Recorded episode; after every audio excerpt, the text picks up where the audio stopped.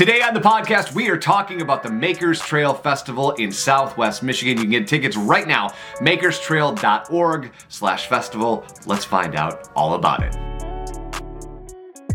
And as I said, my guest on the podcast today, Danielle Crevier, we are talking makers, my friend. Uh, how are you first? Let's start there. How are you? I'm, I'm good. How are you doing? I am amazing. And I'm very excited to talk about this. So for people who might not be familiar not only with the festival but the makers trail idea in general can we start there and then kind of get on to the festival yeah absolutely so this is a really great event that's going to be held at Weko beach in bridgman so you've got the beautiful setting of of course the beach um, the lake as your backdrop and then really what we're doing is just celebrating Southwest Michigan makers. So we're talking breweries, wineries, distilleries, and cideries.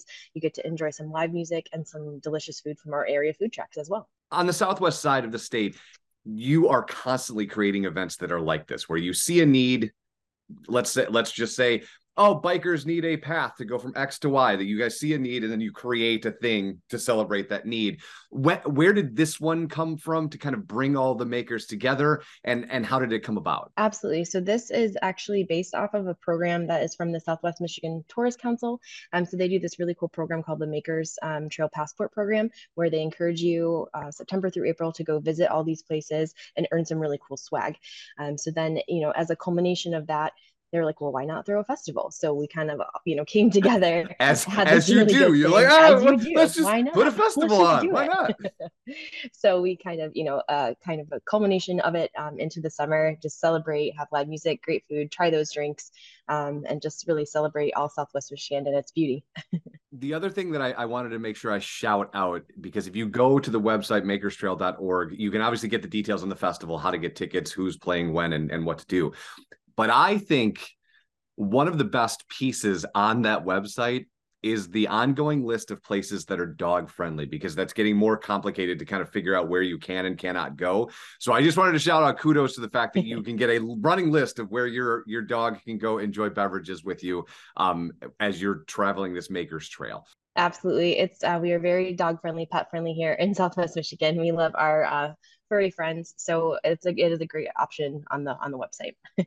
Now, uh, if people want to get tickets, should they get them in advance? How like what's the best way to make sure that you enjoy the festival the right way? Yeah, absolutely. We always encourage people to buy tickets ahead of time. Um, so right now tickets are ten dollars in advance, and then they go up twenty the day of. So we extended that advance ticket pricing through 11:59 on June 9th. So really, you can get them up right up to the day before, um, and then as I said, the sales will resume at one uh, day of, and they go up to 20. But either way, it's a steal. Uh, you get to enjoy all these makers in a beautiful setting. You get to go to the beach.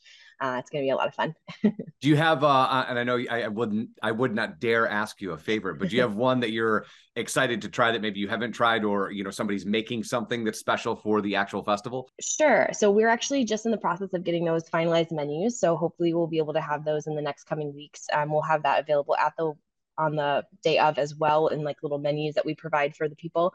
Um, but honestly, Journeyman Distillery, I always love Journeyman. Um, they've got some great beverages that they make. They've got a great whiskey that I love. Um, and, you know, of course, our local wineries, we've got Lazy Ballerina Winery, who's right downtown. So it's really nice from our office. It's just a short walk. So you could do happy hour after work.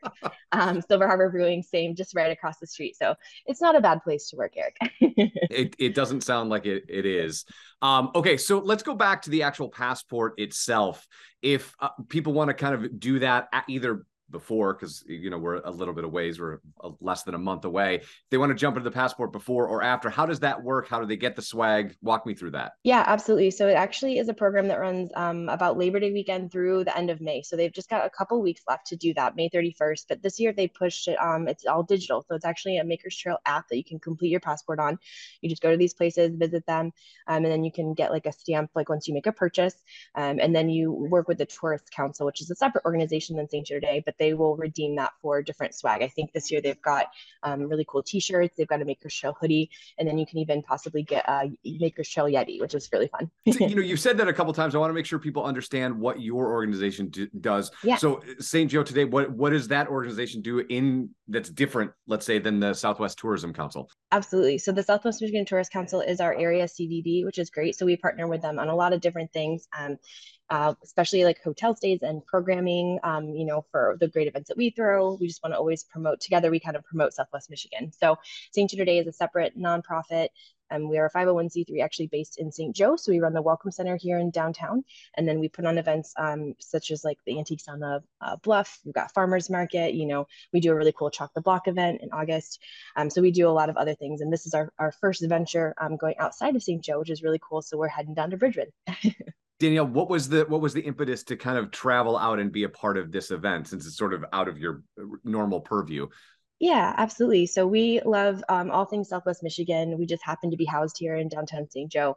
Um, so we're really looking to kind of expand our footprint as an organization and really just provide support to the whole Southwestern Michigan community in, you know, tandem with the Tourist Council. So we're really like partnering on these events and doing different things um, that we love and that we feel passionate about. And we're just really excited for the opportunity um, to work with these guys in Bridgman. It's a super exciting, not only time of year, because we're starting to get some warm weather. It's it appears as you and I are speaking that it's stopped snowing, which is nice.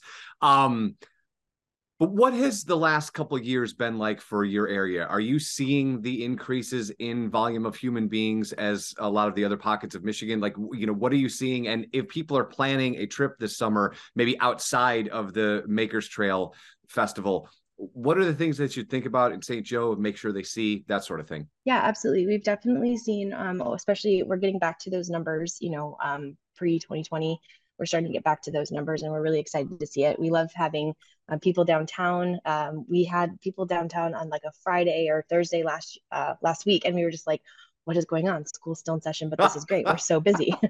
we love it. Um, so we're starting to see as the weather is getting nicer, people are definitely out. We just had a, a huge parade that we, uh, the Blossomtime Throws this past weekend. So it's really good to see some life, you know, downtown um, as we get into the summer season. But we always say, you know, um, Southwest Michigan is such a great place. So if you pick a starting point like St. Joe, you can always travel outside and see what's in and around. So there's really great things happening in Bridgman, Benton Harbor, Stevensville, um, you know, Baroda. There's lots of really cool places to see. The Makers Trail Passport Program, even if you're not doing the passport, is just a good way to explore anyway. They've got little pockets in different towns that you can kind of hit all these different organizations at once um, and then you can do some shopping get some great food at different area restaurants and really it's just a it's a really fun place to be for vacation it, it, or, yeah, live here. it, either of those are are very true.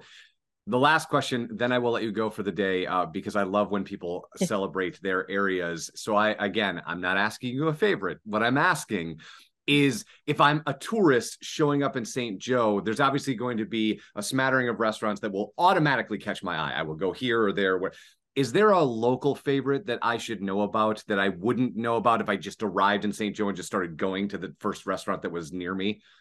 Ooh, sure. That's a great question. Um, so I would say right off the top of my head, of course, Silver Beach Pizza, the huge one here in St. Joe.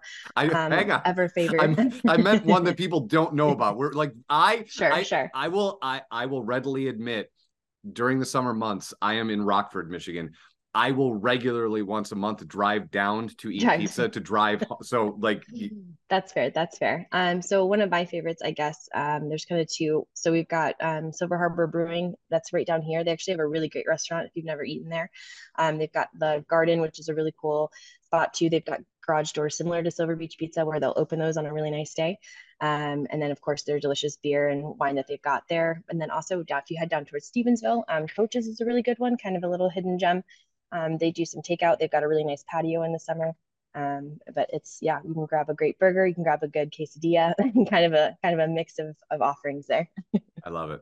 All right, Danielle, I'll let you get back to your day. Thank you so much for spending time and good luck on the festival. Thank you so much.